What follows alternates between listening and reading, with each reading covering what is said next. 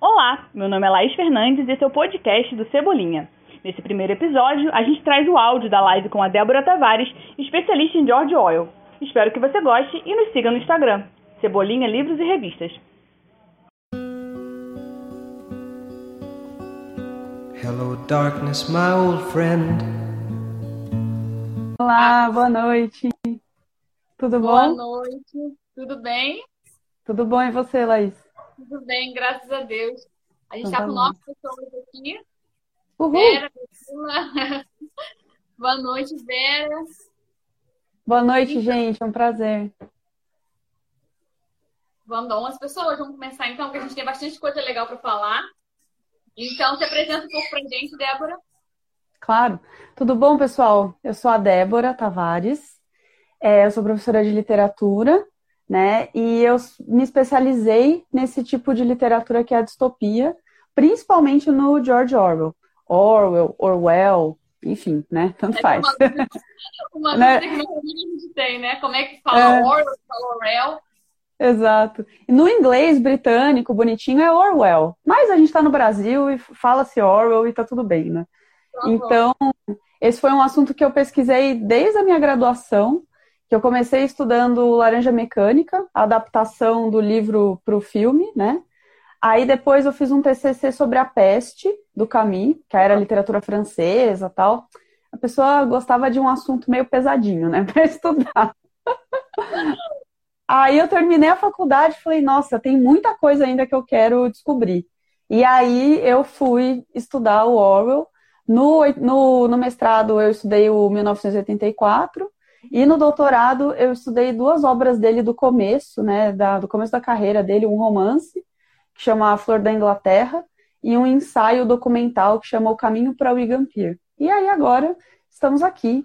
Hoje eu ofereço cursos livres de literatura, de metodologia de pesquisa, para justamente tirar da academia, daquele formato super inacessível e trazer uma linguagem né, objetiva, clara, e para a gente discutir questões de literatura, sociedade, história, né? Então, é isso que eu tenho feito nos últimos anos.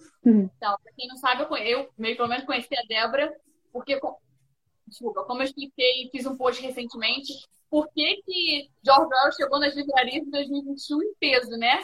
E aí a gente explicou o que era o domínio público, como acontece no Brasil, e eu sempre, eu sempre não, né? Eu sempre eu gostei muito do tema, porque eu descobri, adolescente, que o Big Brother era baseado em 2004. Eu falei, gente, como é que pode um livro clássico ter se baseado em um programa que todo mundo diz que é tão fútil, não sei o quê, né? Hoje em dia eu gosto, na época eu não ligava. Ele Tá, eu eu tô ouvindo. Pode continuar. Ah, tá, porque houve um barulho de desse pneu. E, e aí eu tinha uma edição, e agora com essa chegada do, dos livros, né? A a- pra quem não sabe, a Débora fez, promoveu, são algumas aulas, né? Nas edições da Antofágica, da editora Antofágica, pra quem não conhece a Antofágica. Eu sou apaixonada pelas edições da Antofágica. Então, tá aqui, ó. Lindas. Eu, aí aproveitei e garanti logo o meu, logo na pré-venda, 1984 e a Revolução dos Bichos. Então, eu, eu, assim, não puxando seu saco, não, mas eu comprei por causa das aulas, sabe? Porque eu achei que Ah, era que muito legal. em relação às outras, às outras tantas edições que foram lançadas. E aí eu falei, tá, vou comprar porque eu vou pegar, vou estudar e vou trazer, vou trazer informação para passar para Cebolinha, né? Para os seguidores, pros nossos clientes e tal. Aí quando eu vi um curso de que eu falei, ela me respondeu, meu, meu, eu segui, ela seguiu de volta, eu uma live. Legal, bacana. É, esse, esse convite da Antofágica foi uma coisa assim muito incrível, que eles me chamaram para escrever um pós-fácil, né, pro, pro 84. E aí conversando, né, com o pessoal da editora, a gente surgiu a ideia, né, de fazer essas videoaulas, que como eu já já dava várias aulas, né, enfim. Aí rolou e foi assim, nossa, para mim foi uma emoção muito grande, né? Eu- tudo que eu estudei pegar o livro na mão, né? Nossa, é, até hoje eu, eu olho ele aqui na estante e falo, ai, não acredito, né? O que aconteceu? E que deu certo. Muito lindas as duas edições, ficaram incríveis. Ficaram, ficaram Então, mesmo. Tá nesse tema que, tipo, Bora. é um dos temas que bombam aqui no Cebolinha, tanto procura de livros quanto é, as pessoas perguntam, querem tirar dúvidas comigo, mas, claro, eu sou jornalista, então eu procuro saber nada melhor do que uma pessoa especialista como você para explicar para a gente o que é utopia e o que é distopia no, na literatura. Beleza, vamos lá. Então, eu tenho até uma colinha aqui, só para eu não me perder. é, qual que é a questão, né? Então, é, a gente tem a distopia e a utopia, que são é, uma, é uma maneira de contar uma história, né? Então, é meio como se fosse um gênero. Do mesmo jeito que a gente tem livro de suspense, livro de romance, né? Romance romântico, livro né, de terror, a distopia e a utopia é um formato que a história toma. Então, esse formato, ele pode aparecer na literatura, no cinema, né, na, no seriado. Então, primeiro, né, acho importante a gente entender isso, né, que é um formato, é um jeito de contar histórias e que ele, ele atravessa vários meios aí de forma, né? E aí cada uma dessas formas vai ter uma linguagem específica. Beleza. Aí, então, é, eu gosto de começar falando da distopia pela utopia, porque é mais fácil entender o que é uma distopia por tudo aquilo que ela não é. Então, uma distopia, ela não é uma utopia. O que, afinal, então, é uma utopia? É uma projeção. Então, a, esse, esses dois, essas duas formas de contar a história vão ser projeções no futuro de mundos que não existem. Então, a gente tem aí um autor, uma autora, contando uma história de uma sociedade toda vez, vai ser num futuro muito longínquo um futuro longínquo de 30, 40 anos ou de 100, 200, 300 anos. E na utopia, essa história, ela vai projetar uma sociedade, vai imaginar uma sociedade em que tudo deu certo. Então, uma sociedade em que ela é perfeita. E aí, é muito curioso a gente pensar, né, o que faz com que um mundo seja perfeito? Ah, um mundo em que não tenha fome, em que não haja tristeza, em que não haja pobreza. Então, quando há esse exercício de imaginar o que seria um mundo perfeito, além disso, né, de imaginar um, um, mundo além do nosso, a gente acaba refletindo, nossa, então a gente vive num mundo que tem fome, que tem pobreza, que tem tristeza, que tem desigualdade.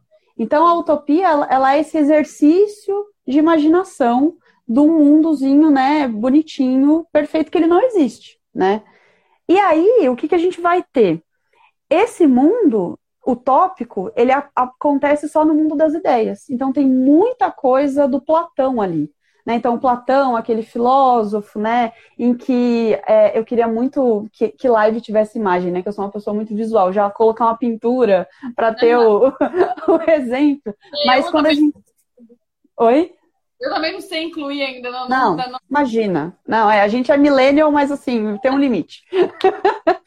mas o Platão, ele é aquele filósofo, né, que quando a gente olha aquela pintura é, Escola de Atenas, tem no meio dois filósofos, o Platão apontando para cima e o Aristóteles apontando para baixo. O que, que isso significa? O, o Platão está falando, todas as soluções do mundo estão no mundo das ideias.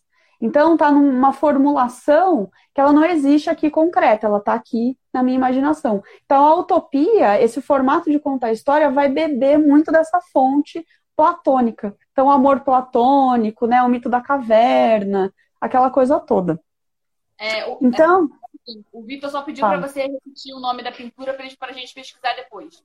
Chama Escola de Atenas. É um afresco do Rafael, que está lá no Museu do Vaticano para o Rafael que está tá perguntando, seu, o Rafael, seu xará, o pintor, né? Então, Escola de Atenas. E aí a grande questão é que tanto a utopia quanto a distopia são mundos inalcançáveis, são mundos que não existem. E aí, se a utopia é um mundo perfeito, em que não há dor, não há sofrimento, não há nada, a distopia é essa projeção no futuro de um mundo que não existe, mas uma projeção com o lado pessimista, né? Tanto que eu até estava pesquisando aqui, né? O, a etimologia da palavra distopia significa lugar ruim. Ou seja, essa sociedade em que há muito mais. Então, se na, se na realidade é, do presente há sofrimento, tem pobreza e etc., na distopia isso vai aparecer de uma maneira exacerbada. Isso vai aparecer né, com uma, uma coisa muito forte, e aí a gente vai ter imagens grotescas, a gente vai ter passagens assim pesadas, né? Então não são obras para você ler assim numa tarde de domingo e ficar tudo bem. Não me ressaca literária lendo 84, porque você não vai. Não vai, não. É, você tem que preparar bem. E é uma leitura que, às vezes, né, ainda mais agora, que a gente está numa situação super complicada, não é uma coisa leve. Então, você tem que digerir, né? São imagens complicadas. Tópicos, né, já para a gente adiantar é, um assunto. E aí você colocou, você citou um insight, a gente vai citar mais no final, mas você citou um insight sobre a cegueira. E eu li aqui na faculdade, fiz, é, comunicação e literatura, é, literatura, e o professor é Ponto Saramago. Então, tipo, ler insight sobre a cegueira nos dias de hoje, com essa pandemia, é bastante desesperador. Você tem, que ter, você tem que ter uma cabeça bem boa, assim, porque eu acho que dá uma pirada, né? dá uma pirada total, mas é uma pirada que também ela vai ser boa para a gente refletir sobre esse mundo de agora, né? Porque tanto a distopia quanto a utopia, é, ela não adivinha, ela não prevê nada. Ela comenta sobre o momento histórico em que essa história está sendo feita. Então, toda vez que eu vejo, tipo, ah, o Orwell adivinhou o smartphone, eu tenho vontade de arrancar todos os fios de cabelo da minha cabeça falar, não adivinhou o smartphone. Né? Ele fez um comentário, ele entendia tão bem como a sociedade funcionava, a ponto de, quando ele vai imaginar no futuro várias coisas, né? ele vai exagerar, ele vai satirizar várias coisas que estavam acontecendo ali na Inglaterra nos anos 40, e aí o que, que a gente percebe? Putz, a gente vive num tipo de sociedade que é muito parecida com a dos anos 40, né? Apesar do. Tanto que a, a obra, né, o 1984, na cronologia, para gente que está aqui em 2021, é um ano do passado. Mas a história, para gente, ainda é um futuro distante. Apesar do ano para gente ser. Então fica essa coisa, né? Presente, passado, futuro, dá uma, né? Dá um nó na nossa cabeça. O ano que foi escrito também dá mais uma pirada, né? De você pensar que, cara, foi escrito em 48, 49, né? É, e, sim. e a, o, o, título é 84, a gente está em 2021, mas ainda é mais para frente. É realmente muito doido pensar. É, eu acho é. muito grande. Renato, Renato aqui é o Renato, meu marido, escreveu aqui embaixo. O brilhantismo do Admirável Mundo Novo, que ele leu recentemente, vem de uhum. apresentar uma sociedade utópica e fazer questionamento sobre o que é um mundo perfeito. Ah, ex excelente, Renato, porque aí a gente vai ter, né, o, o que, que vai ser considerado perfeito, mas para quem? Quem está olhando, quem considera isso perfeito, né? E eu gosto, eu gosto muito de pegar o exemplo né, do conto da Aya. Né? A gente tem lá Gilead, as mulheres sendo oprimidas, etc e tal. Ó, isso, aqui, isso que a gente nem combinou, hein? então, no conto da Aya, o que, que a gente tem? É uma distopia porque o ponto de vista é daquela mulher sendo oprimida. Se fosse uma história sobre o ponto de vista do comandante, ele tá ali, ó, no mundo utópico dele, perfeito. A sociedade de, né? Aquela sociedade é perfeita para ele. Então, depende muito do ponto de vista e aí dos valores, né? De, do que vai ser considerado perfeito ou não. Uhum. Sim. É, era basicamente, eu ia perguntar isso na minha pesquisa, eu li sobre isso, né? Que é essa questão da, do ponto de vista, né? Tipo, muitos momentos na história que a gente, ou que a gente considera meu Deus, foi tipo um absurdo, não sei o quê. Se você olhar pelo ponto de vista de quem fazia, era maravilhoso. A gente vê essa questão, por exemplo, da escravidão. A gente sabe que é um absurdo, mas para quem era o, o, o, senhor de terra, o dono dos escravos, ele era um perfeito. Ele, ele ter os escravos, pessoas que trabalhavam para ele, de graça não gastava dinheiro. Mas na vista do, do escravo, do, da pessoa escravizada, né? Era uma, claro. uma, uma atrocidade, como realmente é. Sim, sim. E tem até uma autora que eu esqueci de comentar com você, Laís, enquanto a gente estava planejando, mas a Octavia Butler, que é uma uhum. escritora americana, que ela vai fazer a ficção científica pensando a questão da escravidão. Então, levar, tipo, na, naquele, naquele livro Kindred, que tem uma personagem que viaja no tempo e ela volta para o passado e ela conhece os antepassados no, na, naquele momento de escravidão americana, né, as plantações, etc. Então, é, um, é uma história de horror com essa, essa roupagem para justamente mostrar, olha, então o absurdo que é né, a escravidão, do ponto de vista do escravizado, né? Claro, do, do senhor de engenho é o, a, a maravilha. A Luísa faz uma pergunta muito interessante aqui. E se o livro tivesse hum. dois pontos de vista? O ponto de vista tanto do oprimido quanto do opressor? Ele tem, você, existe, você sabe citar algum, ou, é, é, há possibilidade de uma do meio termo entre os dois entre os dois distopia e utopia, no caso, dois termos? Não, né? Seria uma distopia. Olha, eu de cabeça assim não me vem uma obra que tenha os dois lados. Na verdade, assim, né? As obras têm os dois lados, mas geralmente a gente tem a história de um personagem só, e aí a gente mergulha, né? Tanto que geralmente é uma história em primeira pessoa, ou é um narrador em terceira pessoa que ele, ele conta a história sob o ponto de vista uhum. de um personagem só. É, mas assim, não me vem de cabeça um, um mundo que contemple, que uhum. contemple os dois, né? Ah, então aí no caso, acho que nessa pergunta dela seria, ele tem uma parte de distopia, né? A parte, uma parte distópica e uma parte utópica, né? Seria basicamente isso, eu acho. É, depende de, de como você. É que aí, o ponto de vista, a gente tem que ver o que, que o narrador, como que o narrador está se posicionando, né? Então, é, nos casos aqui, né, das, das distopias clássicas, né, e, e que já viraram cânone, a gente sempre tem um formato de um personagem que ele sofre, né, e aí quando ele começa a história, ou o leitor não sabe nada de como funciona aquela sociedade, e ele vai aprendendo junto com o personagem, ou o personagem já sabe tudo e o leitor se vira para entender, né? E aí a gente vai pegando pistas ao longo ao longo da história, né? Então, o 84, por exemplo, tem lá o mundo pronto, né? O, Winston começa, já tem algumas dicas, uns nomes diferentes, mas tem coisas que o Winston não sabe do funcionamento do 84. Ele, ele escreve um diário, ele lê um livro de uma suposta, né, irmandade, e aí ele aprende sobre aquele mundo e a gente aprende junto com ele, né? Então, o narrador ele, ele vai compondo, né, com essas ferramentas, essas estratégias de né, elaborar esse mundo todo. Uhum, entendo. Mas aí, continuando, né? Então, beleza, distopia é, é tudo que deu errado e utopia é o mundo perfeito. E aí, assim, uma coisa que eu gostaria de enfatizar bastante: não são histórias que adivinham, que preveem o futuro, nem nada. Mas são histórias que vão comentar o seu momento histórico. Ou imaginando né, o, que pode, o que pode ser muito bom para né, tentar resolver os problemas do mundo, ou levar, né, mergulhar nos problemas do mundo e falar, nossa, olha aqui, vai piorar demais, né? E aí, como que isso acontece? Como que isso é feito dentro da linguagem literária? né, quando a gente está falando de, de, de romances, etc. Por duas ferramentas, a sátira e a alegoria. Então, a sátira, ela vai ser né, uma figura de linguagem em que você depende muito do contexto.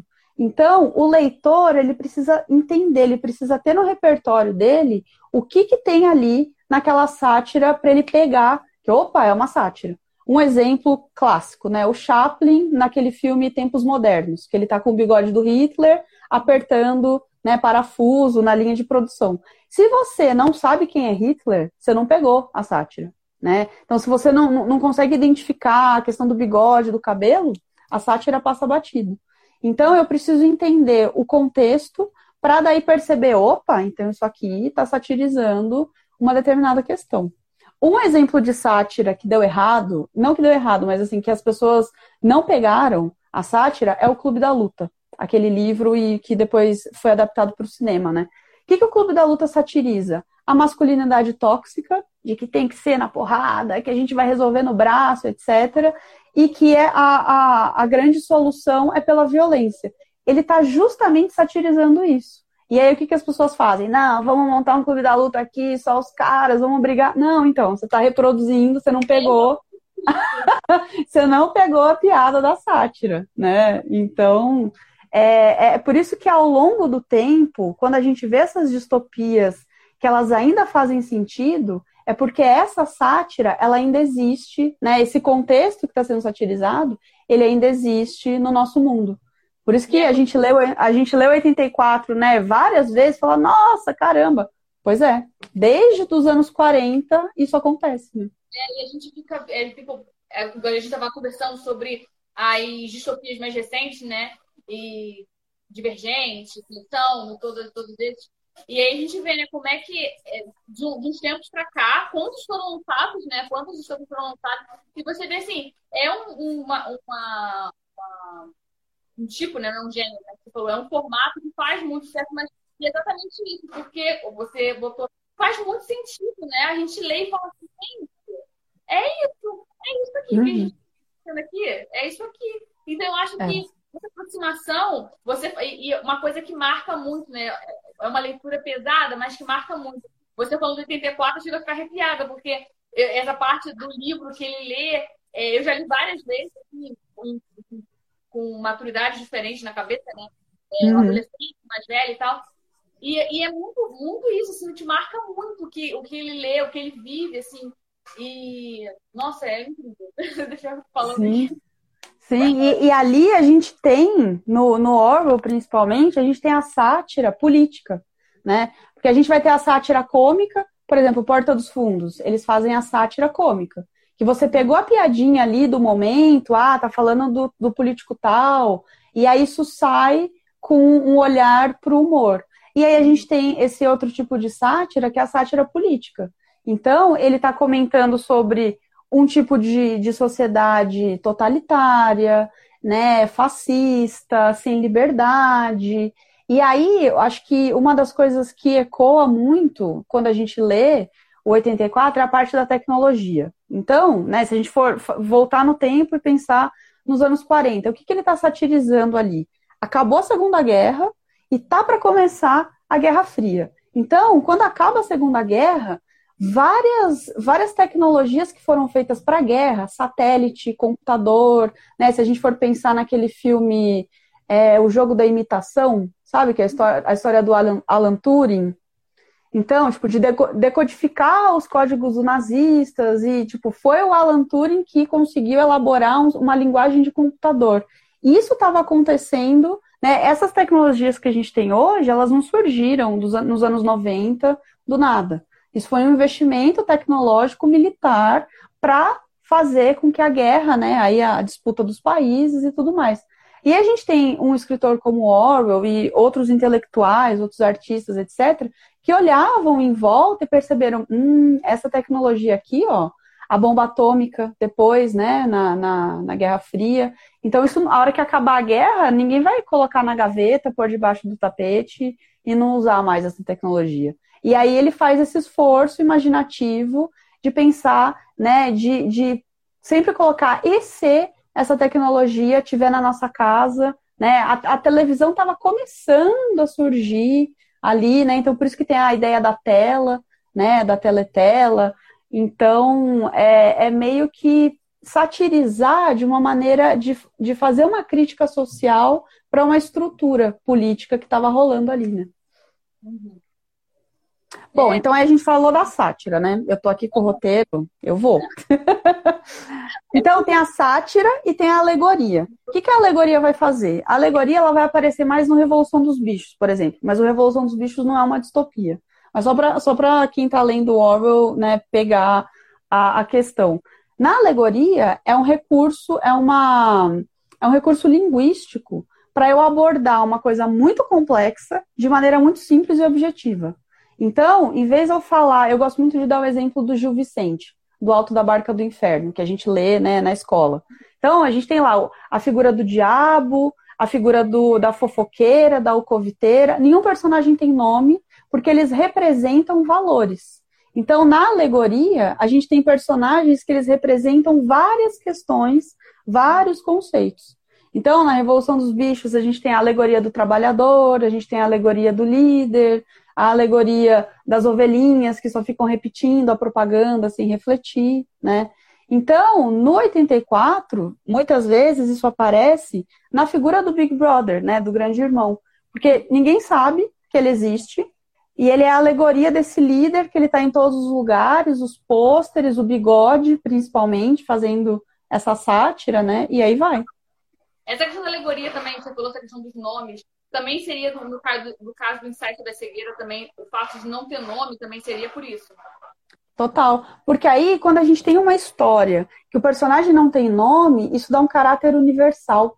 Qualquer coisa, né? Qualquer. Não qualquer coisa, né? Mas assim, é, toda a, a mensagem por trás, a gente consegue fazer o paralelo. Então a gente vai ter histórias que elas não têm uma cidade específica, porque isso pode acontecer em um mundo que está, em qualquer cidade que está né, organizada dessa forma, ou histórias que não têm um ano definido. Você lê, lê, lê o livro e fala, gente, mas não dá para saber que ano que aconteceu. para justamente ter. Isso é uma ferramenta da alegoria, porque daí uh, os valores, as ideias que estão por trás, elas estão né, representadas ali naquela história. Você falou sobre essa questão, só uma dentro, essa questão do, do lugar também, não ter lugar. Eu lembro que na aula de, de, da faculdade que a gente debateu sobre o ensaio da cegueira, o professor falou sobre isso. Que no filme, né, que é maravilhoso também, no filme ele foi filmado, se eu não me engano, em São Paulo, só que a, a edição, né, é, a, a, arte, eles tiraram vários locais que você pudesse identificar que era São Paulo. Eles incluíram outros prédios de outros países para que você não conseguisse definir que lugar é aquele ali. Eu achei isso tão sensacional, porque é, é, uma, é, é, muito profundo na questão do livro, né? O livro faz exatamente isso, ele não te dá na, nada você é. baseado, não é a Mariazinha, sabe? E o, o filme fez a mesma coisa, eu achei, tipo, sensacional. Assim. É, é uma ferramenta alegórica, né? E o filme em específico, ele foi filmado no Minhocão, né? Aqui em São Paulo, que é uma, uma via elevada e é perto da minha casa. E eu é. fico olhando da janela, o Minhocão falo, ai, Jesus, quando tudo der errado. Mas é... Porque realmente o livro é maravilhoso, o filme também é incrível. É incrível, não, é incrível. Ah, o Saramago... E é, é muito curioso, né? Porque o Saramago, ele tem aquele estilo é, parágrafos e parágrafos sem pontuação, que vai, vai, vai, o fluxo né, de consciência é muito forte. Então, ele, ele faz uma experimentação mais formal, assim, que a gente não encontra nos, nas outras distopias, que é mais redondinho, assim. O Saramago, ele vai mais, ele é mais profundo, talvez, né? Ele é mais difícil, talvez, né? Então... Então, é, só pra gente responder, não sei se eu hum. já na frente, a, a pergunta não para a gente resumir a, a, resposta da pergunta que eu fiz no post, né? A gente apresentou uhum. tem semelhanças, né? Você citou no começo, mas só para quem chegou um pouquinho atrasado, quais seriam as semelhanças entre a distopia e a utopia? Já que elas são opostas, tem uhum. semelhança? Uhum. Tem semelhança, porque são duas formas de contar histórias no futuro. E aí são maneiras de imaginar e de tentar resolver problemas do presente no futuro ou resolvendo de uma maneira positiva, utópica, no mundo das ideias, ou resolvendo de uma maneira distópica, mergulhando e abraçando o problema e falar: quer saber? O problema é esse, então eu vou destrinchar esse problema, eu vou mostrar todos os lados super cruéis, né, e super, e super difíceis. E aí, né, a, a, grande, a grande questão, por que, que a gente lê essas histórias todas? Isso faz sentido, né? E a gente todas as vezes que, que a gente lê, você pensa, caramba, mas é isso mesmo. Porque a maneira que a gente vive hoje, no século XXI, ela é muito parecida com a maneira em que se vivia nos anos 40, nos anos 50, nos anos 60, 70, 80, né? Se a gente for pegar as produções distópicas aí do, do século XX. E que maneira de viver é essa? É o sistema político que a gente vive, que é o capitalismo.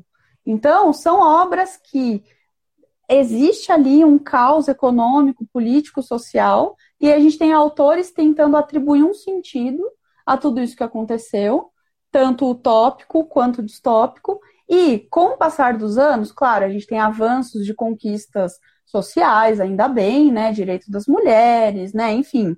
Mas, assim, no, no fundo, no fundo, na raiz, o sistema é o mesmo. Então a gente tem uma, aquela pirâmide social que a gente vê na aula de história, né? Uma minoria que explora uma maioria, e aí a maioria, né, desemprego, pobreza, trabalho, jornadas de trabalho longuíssimas. O que, que muda? Com o passar do tempo, a maneira com que esse sistema produz as coisas, ela, ela vai ficando diferente.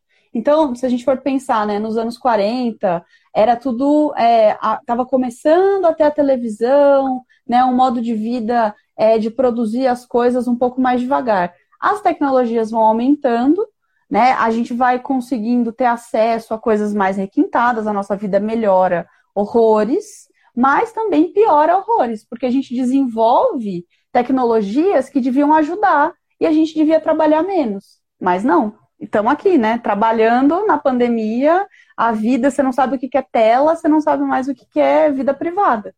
Porque a lógica do sistema é produzir, produzir, produzir o máximo possível para que muita gente fique presa a isso e pouca gente colha os frutos, né? Por isso que faz tanto sentido. Exatamente. E, é, é, é, isso como a gente comentou antes, né? A cada dia, a cada vez que passa, você encontra mais, mais obras do gênero essas antigas continuam fazendo total sentido. E eu fico imaginando, será que daqui a 50 anos, sei lá, meu filho vai estar aqui no Instagram do Cebolinha falando, conversando com alguém sobre uma distopia que foi lançada 100 anos, sabe? Numa tela super, né, moderna, um chip, né? O Minority Report, né? Tipo, fazendo assim com a mão. É. Total. Sim, sim, gente, é. quero deixar aqui para quem quiser fazer pergunta para a Débora. A gente vai falando aqui. É, uhum. O Vitor falou, né? É. Olha, eu se eu falar errado o nome é porque eu sou péssimo em inglês. Os nomes Ray Bradbury, né? Que é o autor do Fahrenheit 451. O Philip uhum. Dick são ótimos autores com livros distópicos também. Daqui a pouco a gente vai ter indicações, né, né Débora? De sim, sim.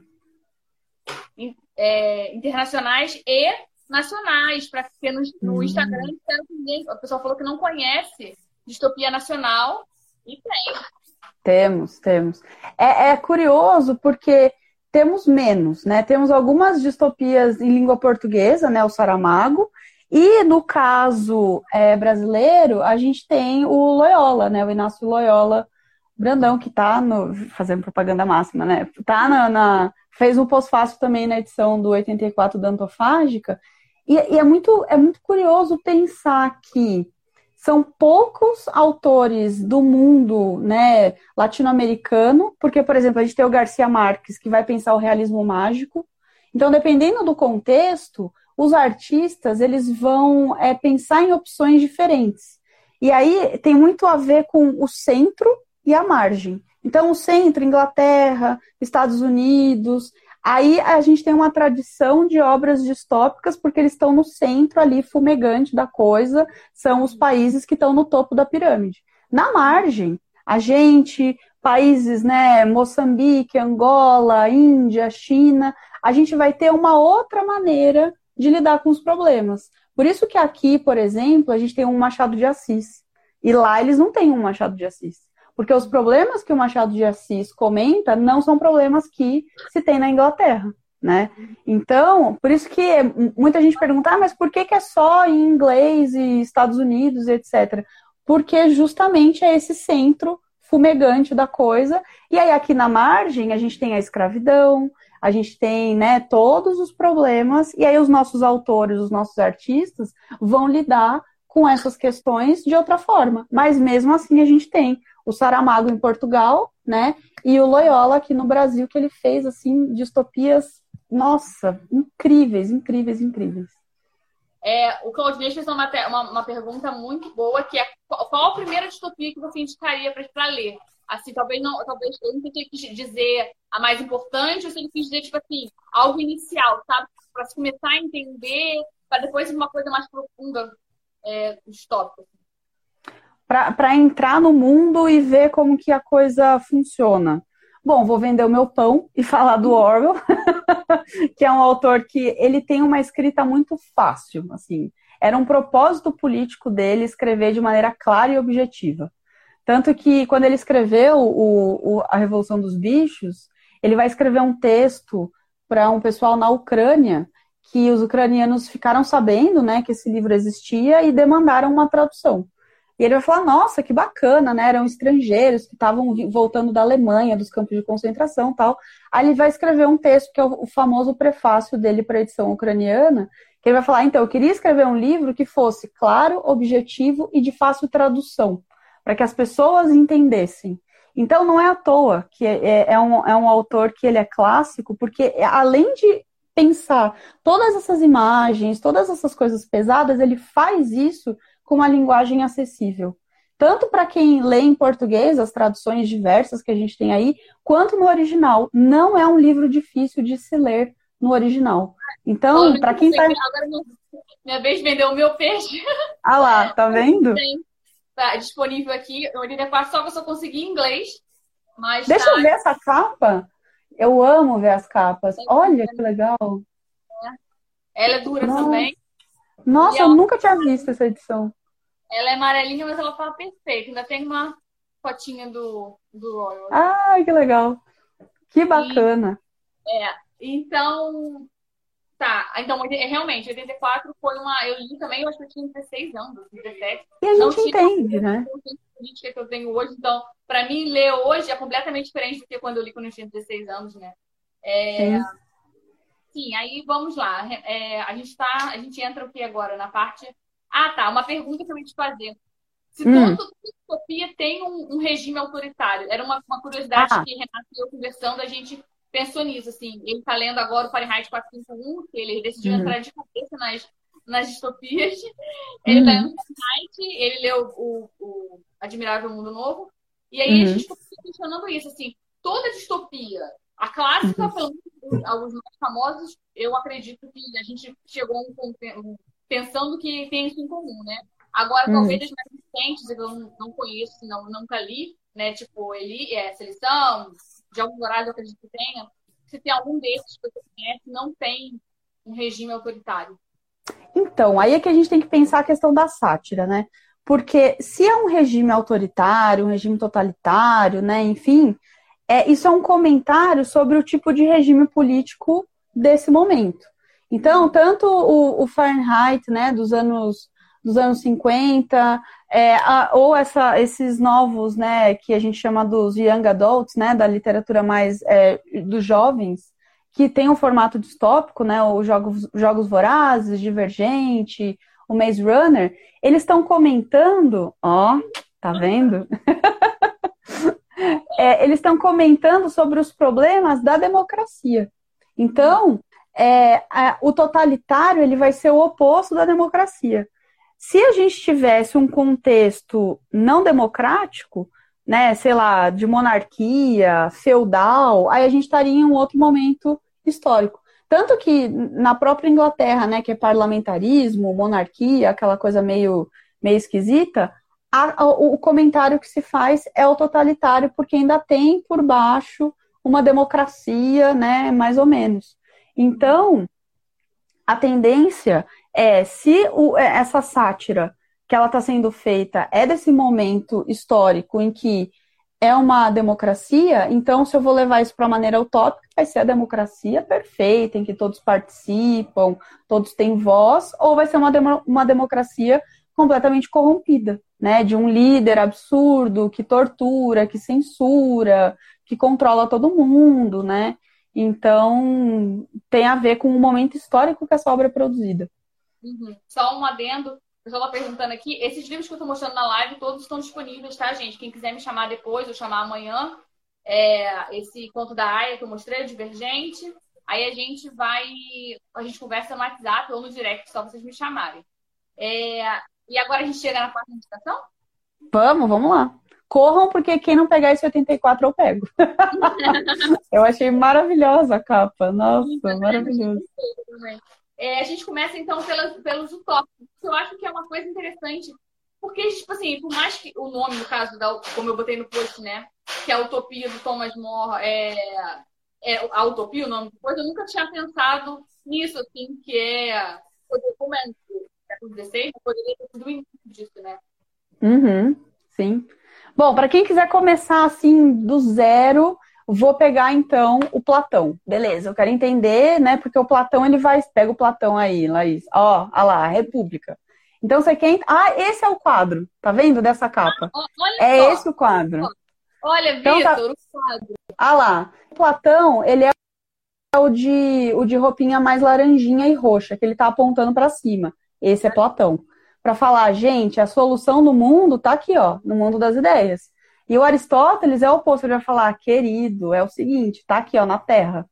Então, o Platão, ele vai desenvolver uma tendência idealista das ideias e o Aristóteles uma tendência materialista do mundo material. Então, um é o oposto do outro. Então, para quem quiser entender o cerne da questão da utopia, vai para o Platão. A República, o mito da caverna, então é super para começar assim do zero. Eu acho é uma leitura tensa, é uma leitura densa também, mas eu acho que vale a pena porque você cria um repertório fantástico que você vai identificar. Opa, várias coisas bebem muito do Platão. que mais? De, de utopia, tem o clássico, né? O que, que você tem aí, Laís? Mostra pra gente.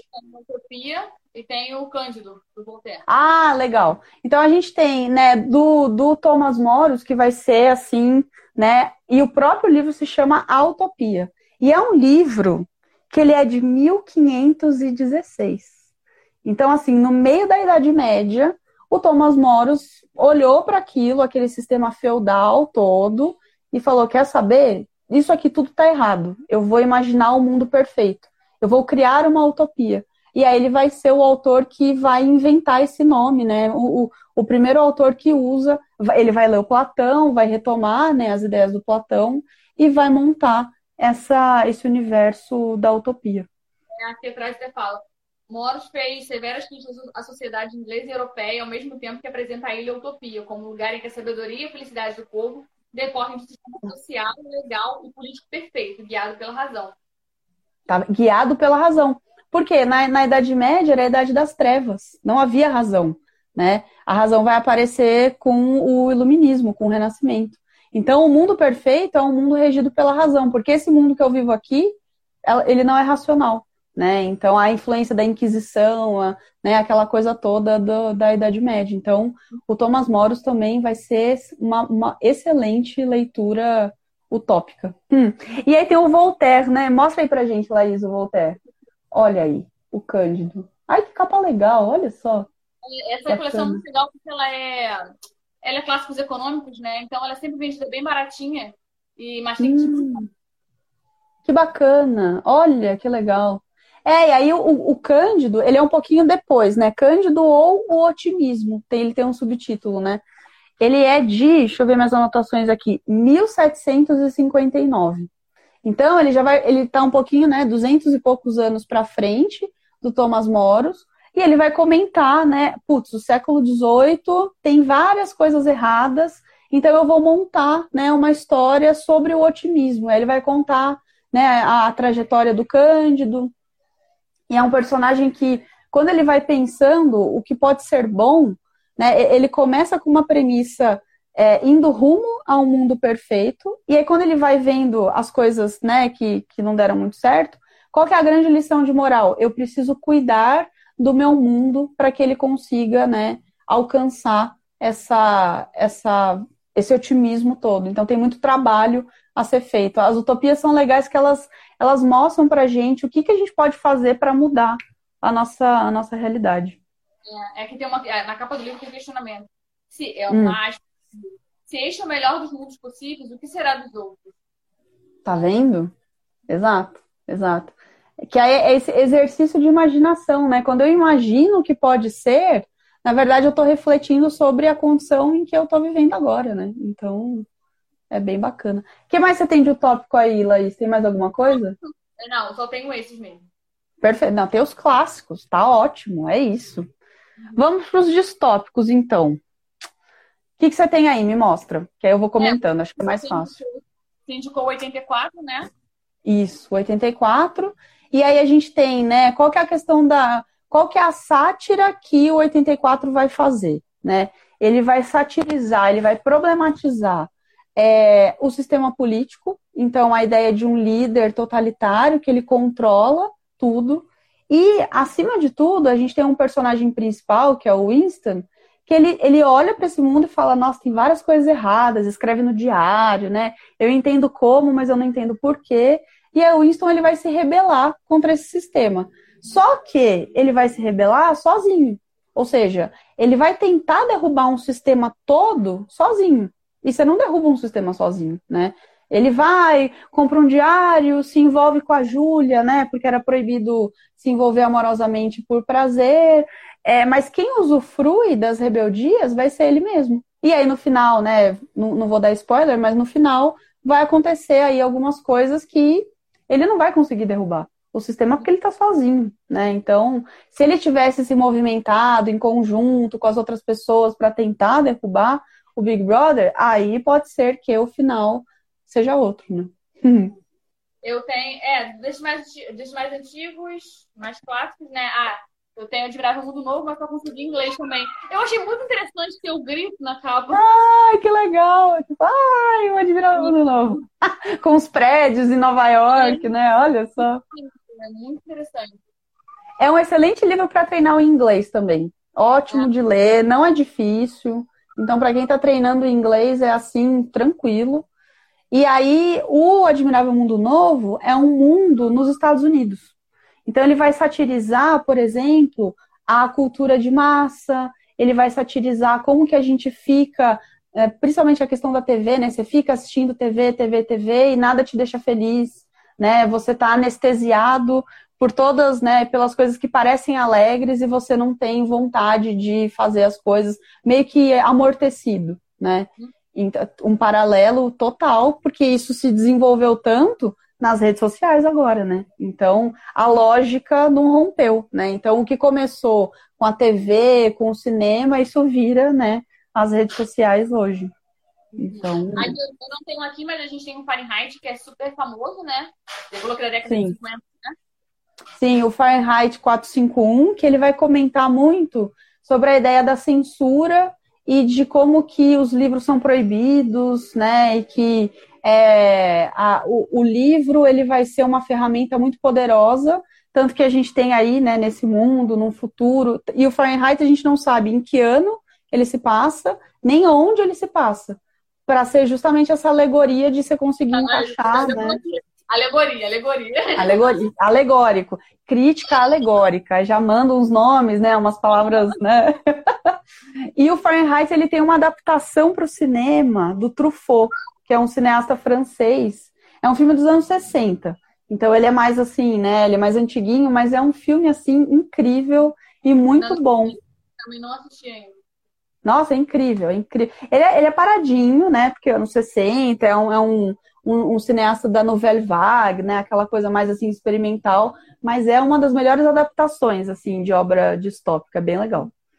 Eu não sei se eu estou seguindo a cronologia porque eu não sei, mas eu acho muito interessante que eu não sabia que Viagens de Gulliver era uma era uma distopia, Sim. né? Tipo, para mim Viagens de Gulliver tipo, tem até uma adaptação, uma coisa meio meio mais cômica, né? Se eu não me engano, tem uma adaptação dessa pro cinema, né? na minha cabeça Sim. era uma eu não sabia que era uma distopia. É, o, o Viagens de Gulliver vai ser um vai ser um autor que o Orwell vai se basear muito na, na parte satírica, porque é a sátira que ela leva para um pouquinho do cômico, né?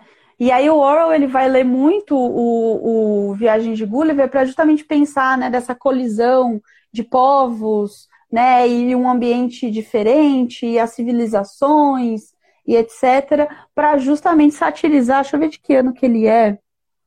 Viagem de, é de 1726. Olha, então, eu, eu tô aqui viajando, falei, acho que eu tô na cronologia certa, então eu tô viajando. Não, imagina, imagina. Mas ele vai ser um, um, livro que todos esses autores do século XX leram, né? O Viagens de Gulliver, e tem, assim, coisas no, no Admirável Mundo Novo, no 84. É bem, é bem legal de, de perceber. Tem um que eu queria muito que você falasse, que a gente descobriu há pouco tempo, porque quando o Renato decidiu, não, eu vou ler as distopias, aí foi pesquisar, não sei o quê, o Nós, que eu não conheci. Sim. Eu, olha, eu trabalho há oito anos, eu nunca nem vi uma, uma edição dessa. Assim. Olha, já passou por muita coisa aqui na nossa mão, mas Nós eu nunca tinha visto, assim. O Nós é um livro russo. Deixa eu ver se eu tenho o ano dele aqui. Ah, ele é de 1920. Alguém comentou sobre ele aqui também, agora não vou achar a pessoa, mas alguém citou ele aqui. Aqui, ah, Felipe Zamiatin, né? O... Zamiatin, é um, um, russo, sim. E o Nós, ele vai ser um dos primeiros do século XX. Só que por que, que ele é pouco lido? Porque ele é russo e ele já foi meio que banido lá na Rússia, já foi meio que censurado, então ele demorou muito para ser traduzido. Né? Hum. Mas a gente tem é, a, a mesma questão de pegar um, um, governo que as pessoas não têm nome, elas são números, e pensar né, a reprodução numa coisa mais assim tecnológica, né? Então imagina, nos anos 20 já havia essa reflexão né, da Rússia, né, da União Soviética, logo ali depois da Revolução Russa e tudo mais. Então a gente tem um autor que ele começa a imaginar, ele mergulha em todos esses problemas da Rússia e vai montar o nós, né? E aí o, o fato do título ser, né, a, a primeira pessoa do plural, nós, tem tudo a ver com a Revolução Russa e o povo, né, que toma conta e não é um indivíduo, mas é uma coletividade e tudo mais. É um livro também fantástico, fantástico e vai influenciar tanto o, as distopias quanto a ficção científica também. Ah, o Vitor aqui perguntou, tem da, ele falou, tem da editora Aleph e da 34. Ah, o nosso foi publicado por elas duas. Eu vi, eu vi a capa do, da Aleph recentemente. É, alguém disse aqui alguma coisa, uma palavra que eu achei interessante. Ah, foi Renato. Cadê? Renato falou sobre. Cadê a mensagem? Aqui. Ele fez a pergunta, né? A temática punk, sabe, punk, videopunk, por aí vai, seria distópica? Eu fiz uma pergunta dessa no. no... Peraí. Eu fiz uma pergunta dessa. É a tela invadindo a nossa casa. Uhum. É. Eu uma pergunta dessa nos stories.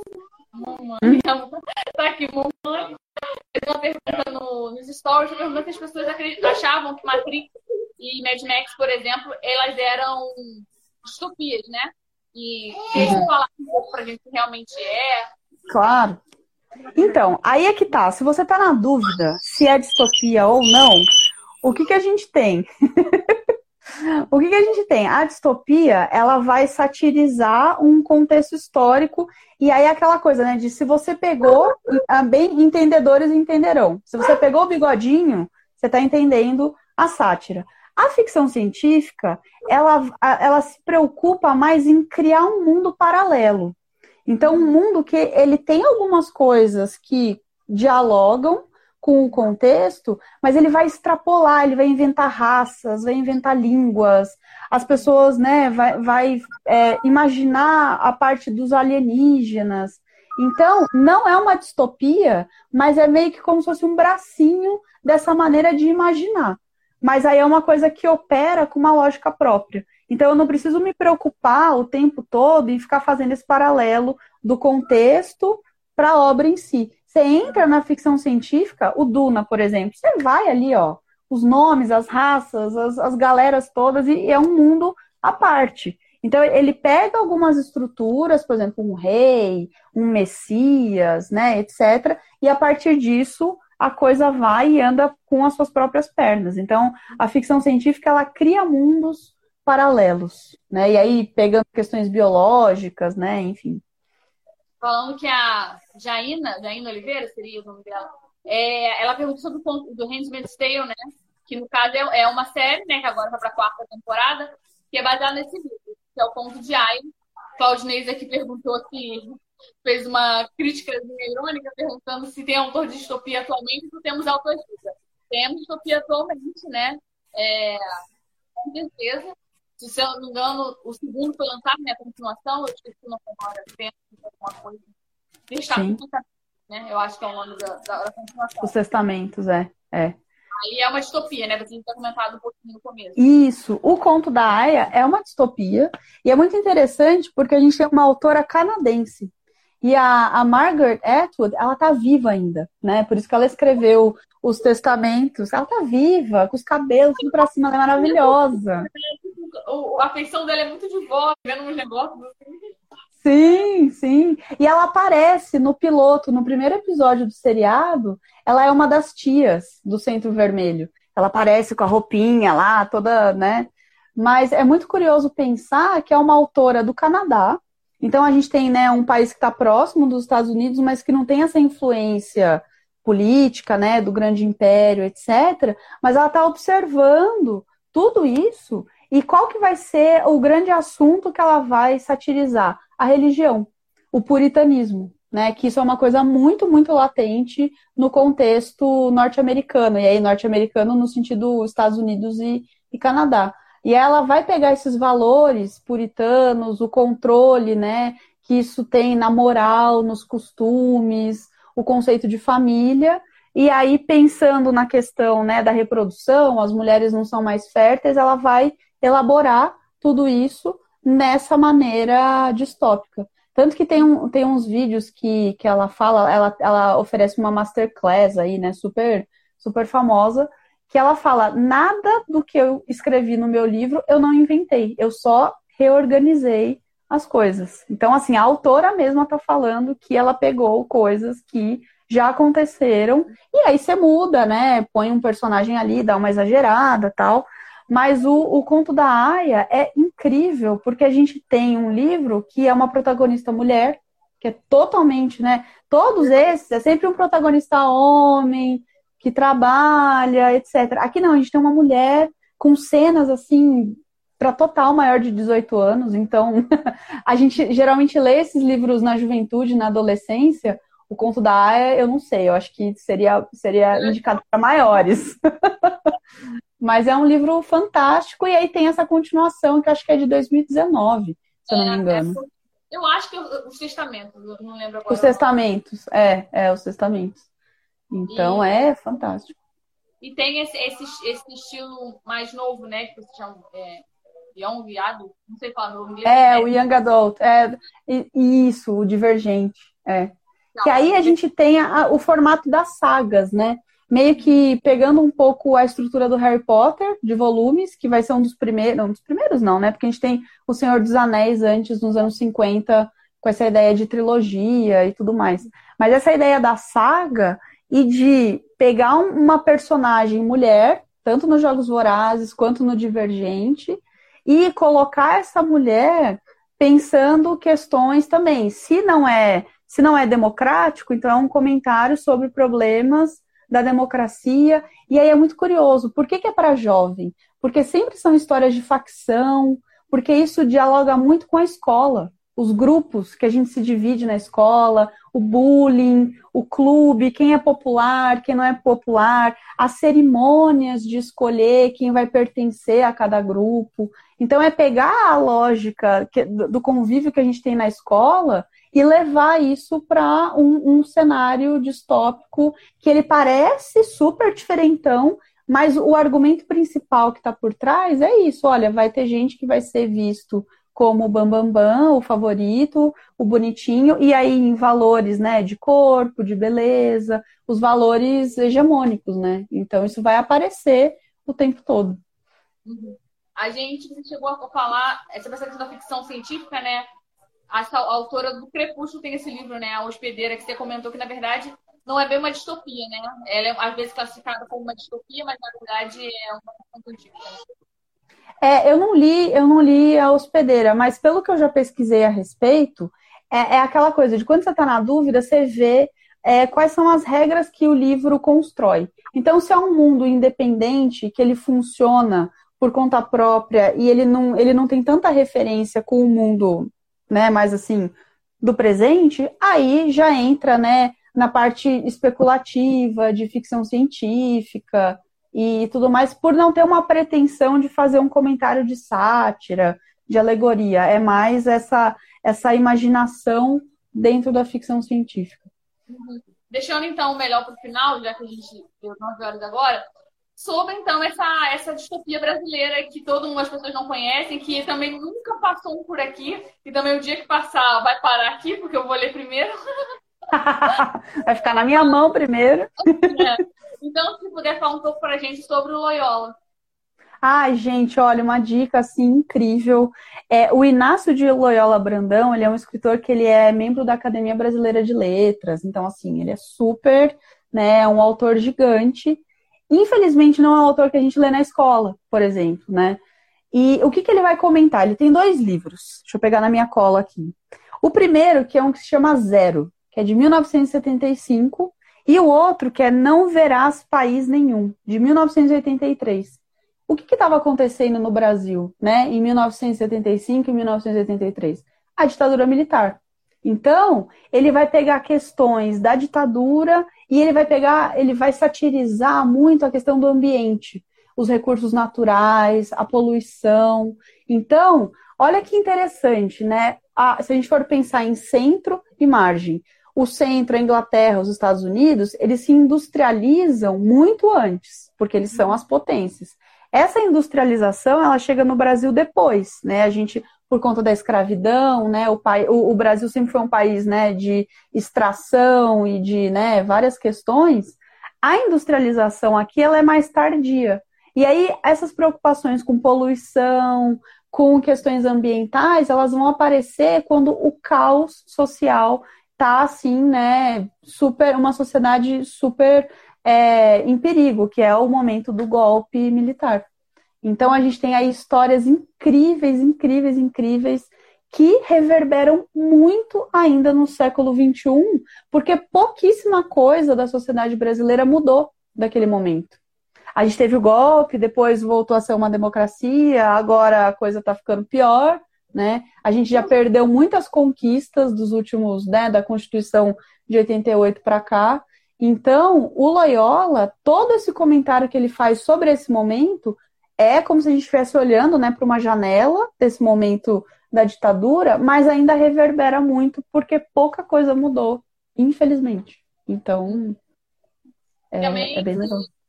Falando, falando de. saindo um pouco da literatura e falando de televisão, né? De seriado, para quem não assistiu 3% também é uma distopia, né? Sim, é sensacional, sim. brasileira, ou Claudinha, 3% você não assistiu, atual e maravilhosa, tem no Netflix. Sim, sim. E a questão de, de o cinema nacional, né? Da gente fazer esse exercício, né? De ter uma. É, porque a, a gente consome essas histórias todas e a gente cria no nosso imaginário ah, um determinado valor de que o Natal tem neve, Papai Noel, etc. E, e o olhar brasileiro, né? Porque a gente também está dentro desse sistema, o Brasil está inserido dentro do capitalismo, mas a gente tem pouquíssimos autores que colocam é, essa questão, né? E o Loyola vai ser um deles que ele vai elaborar assim de uma maneira sensacional. Uhum. Você tem mais alguma indicação pra gente? Deixa eu ver. Ah, eu acho que era isso, né? De, de mais diferentão, assim, né? Era o Loyola, o Saramago, que ele vai fazer também, né, em, língua portuguesa. E pensando nessa questão da, da escravidão, né, a Octavia Butler, que é uma escritora negra de ficção científica, que ela vai colocar a escravidão com viagem no tempo, com toda a estética de ficção científica para fazer um comentário social. É assim, maravilhoso também. Uma pergunta de fazer. A gente citou sobre o ensaio sobre a cegueira. Existe um ensaio sobre a lucidez também, do uhum. Saramago, que é uhum. é sobre a questão de votação, né? Que eu não sei se entraria também. Você conhece, sabe? Eu, eu, não... eu não li, eu não li o ensaio sobre a lucidez, então eu não vou, não vou arriscar, mas não sei, não sei dizer. Mas o ensaio Tem sobre outro... a cegueira, com certeza tem um outro também dele. Esse eu comecei a ler, mas não tinha maturidade na época para ler, que era o As Intermitências da Morte. Nossa, sim. Sim. Sim. Seria uma distopia ou seria mais uma ficção mesmo? Né? não, é mais um. É, mais uma ficção para tentar refletir. É porque quando tem assuntos pesados, a gente geralmente associa com é. a distopia, mas aqui acho que é mais uma coisa existencial, de pensar, né, assuntos vida e morte, né, enfim. Mas não chega a entrar com essa roupagem, porque a distopia é a forma, né, de contar num futuro distante. Então, é. Então, pessoal, aqui elogiando a live. A Vera falou live sensacional, didática esclarecedora. Ah, a Vera perguntou se laranja mecânica é distopia. Distopia, sim. Sim, é uma distopia. Tem uma adaptação de cinema super famosa, né? E tem algumas Sim. edições, eu não lembro a editora agora, mas tem algumas edições nacionais, eu acho, né? Tem, tem. Acho que a Aleph traduziu também a Laranja Mecânica. E também super, super pesadinho, né? Então, é tanto o livro quanto o filme. E é muito curioso, porque eu. Nossa, é pesadíssimo, é pesadíssimo, então é, é complicado. Eu lembro que quando eu fui apresentar, eu fiz a minha iniciação científica, né, sobre o laranja mecânica. E eu tinha escolhido a cena do estupro. Aí minha orientadora falou, a minha orientadora falou na época, mas você vai passar essa cena aqui para a plateia toda? Eu falei, claro, professora. Opa, é a cena do livro. Ela, ai, não, mas é muito pesado, não pode. Eu já tenho vontade de, de tentar de novo, porque foi bem, é. para mim foi muito pesado. É, a... é bem pesadinho. Dalila falou, de fato, cheguei atrasada, mas eu meio que vi e ouvi, estão de parabéns. A Edinalva falou live incrível, eu queria tempo para ler todas as indicações. Nossa, é, tempo é uma coisa mais, mais difícil agora. Dá aproveitar que eu falar, pessoal, fique em casa e quem puder Nossa. ler, aproveita em casa, porque é. realmente hoje em dia foi de dois, mais de 2.200 mortes, então quem puder ficar em casa, pelo amor de Deus, tipo, sim. realmente está numa situação muito complicada, né? Sim, é, se puder. Né? Luísa falou, estou escrevendo uma distopia e a minha live de vocês me ajudou muito a refletir com mais ideias. Luísa, amei. Depois que legal! Nossa, Agora... já pensou eu dando aula e falando de Luísa? Gente, tem uma autora brasileira chamada Luísa. Ela escreveu uma distopia em 2021. A gente aproveita agora que o Instagram tá fazendo, tá deixando a gente fazer live com mais três pessoas, né? E aí um dia a gente monta uma mesa Já chama. Chama a Luísa. E a gente falando laranja mecânica, super pesado mesmo. Fernanda elogiando, falando que a live é maravilhosa. Obrigada. A Vera falando, li laranja, Fahrenheit 84, de Mirado Mundo Novo, dos filmes por volta de 17 anos a 50 anos. Nossa. Continua sendo muito atual, né, cara? Infelizmente, é. ainda é muito então é isso, gente. Eu quero agradecer muito, Débora. Ah, fala dos seus cursos, que você, para quem ah, o tema. Sim, tema sim. E também a, a questão acadêmica, né, que você também dá dessa área. É, então, eu tenho feito alguns cursos livres, né? Agora, em abril, eu vou oferecer quatro cursos. Olha, a pessoa empolga, né? um curso sobre o 1984 e a Revolução dos Bichos. Um curso sobre como analisar narrativas. Então, se você tem interesse de descobrir um pouco sobre teoria literária, então a gente vai ver algumas ferramentas de como analisar narrativas. E também eu ofereço curso sobre pesquisa. Então, é, a gente vai fazer um curso sobre projeto de pesquisa, então, para o pessoal que está né, querendo entrar no mestrado, no doutorado, e um que vai sair que ele é, ele é novo, que é para escrita acadêmica na área de letras. Então, para fazer um artigo, o que, que precisa, a questão da linguagem, né? Mas eu sempre procuro falar de literatura e sociedade, porque qual que é a questão, né? A ideia não é montar clubes de leitura ou ser tipo uma, uma booktuber, etc. Eu sou uma professora e eu analiso esses livros com método científico. Então, a, a questão é, é, é, refletir sobre esses assuntos todos e aproveitar também e falar, então, como que a gente pode fazer isso de maneira né, metódica, com né, as ciências humanas ainda somos né, uma ciência, né, apesar de todos as, os desmontes e tudo mais, mas existe um método para chegar a todas essas conclusões aqui que a gente trouxe, né? Então. É, é só uma última pergunta. O Renato, é, Renato, meu marido, ele está fazendo pós-graduação em literatura infantil juvenil. E ele perguntou se você tem conhecimento de alguma distopia infantil ou uma coisa mais, mais, mais infantil do que existe. Nossa! Boa pergunta, viu, Renato? Mais infantil que eu acho que esses de, né, divergente, eu não sei dizer, tipo, para, né, Fundamental 1, por exemplo, eu não sei dizer. Fico devendo essa, mas eu fiquei curiosa, vou dar uma pesquisada. Se eu souber, eu aviso a Laís. Hum. Se a gente descobrir, a gente faz um post em conjunto no Cebolinha. Exato, exato. Eu quero agradecer muito, Débora, de coração. Foi a primeira live que a gente promoveu assim com um convidado. Tava muito nervosa. Ah, eu, eu também. E foi sensacional. Assim, um tema maravilhoso. É, quero te dar parabéns, porque ser Obrigada. professor e ser artista nos dias de hoje é, é para os muito fortes. E a gente tem uma admiração total assim, pelo seu trabalho. Parabéns. As lives do ah. Paz ficaram maravilhosas. E espero que a gente possa repetir com outros temas mais na frente. Claro, quando quiser a gente combina. E eu que agradeço pelo convite, parabenizar vocês pela, pela página. E é isso, gente. Vamos, vamos fortalecer o mercado pequeno, né? Então, fiquem em casa, se protejam e vamos cuidar dos nossos, né? E um, uma, um diálogo como esse, com uma família que promove livros, olha isso, que incrível, né? Então, eu que é, agradeço é de coração. Oi? É difícil, mas é muito gratificante o trabalho. Muito. Né? São oito anos agora, né? Hoje são dez, né? Daqui a dois dias a gente completa oito anos. Ai, e... que legal. Então, assim, é gratificante hoje a gente poder. A gente começou quando a gente tinha um ano e pouco de namoro, hoje nosso filho está aqui. Então, Ai, tipo, gente. Então, é gratificante. Eu quero agradecer muito a todo mundo que participou. A Gitana Anda, muito boa live. Muito obrigada, gente. Vai ficar salva no GTV. E é, para quem quiser assistir de novo, compartilhar. E, e também os livros que foram mostrados na live. Para quem não viu é, ao vivo, mas vendo quando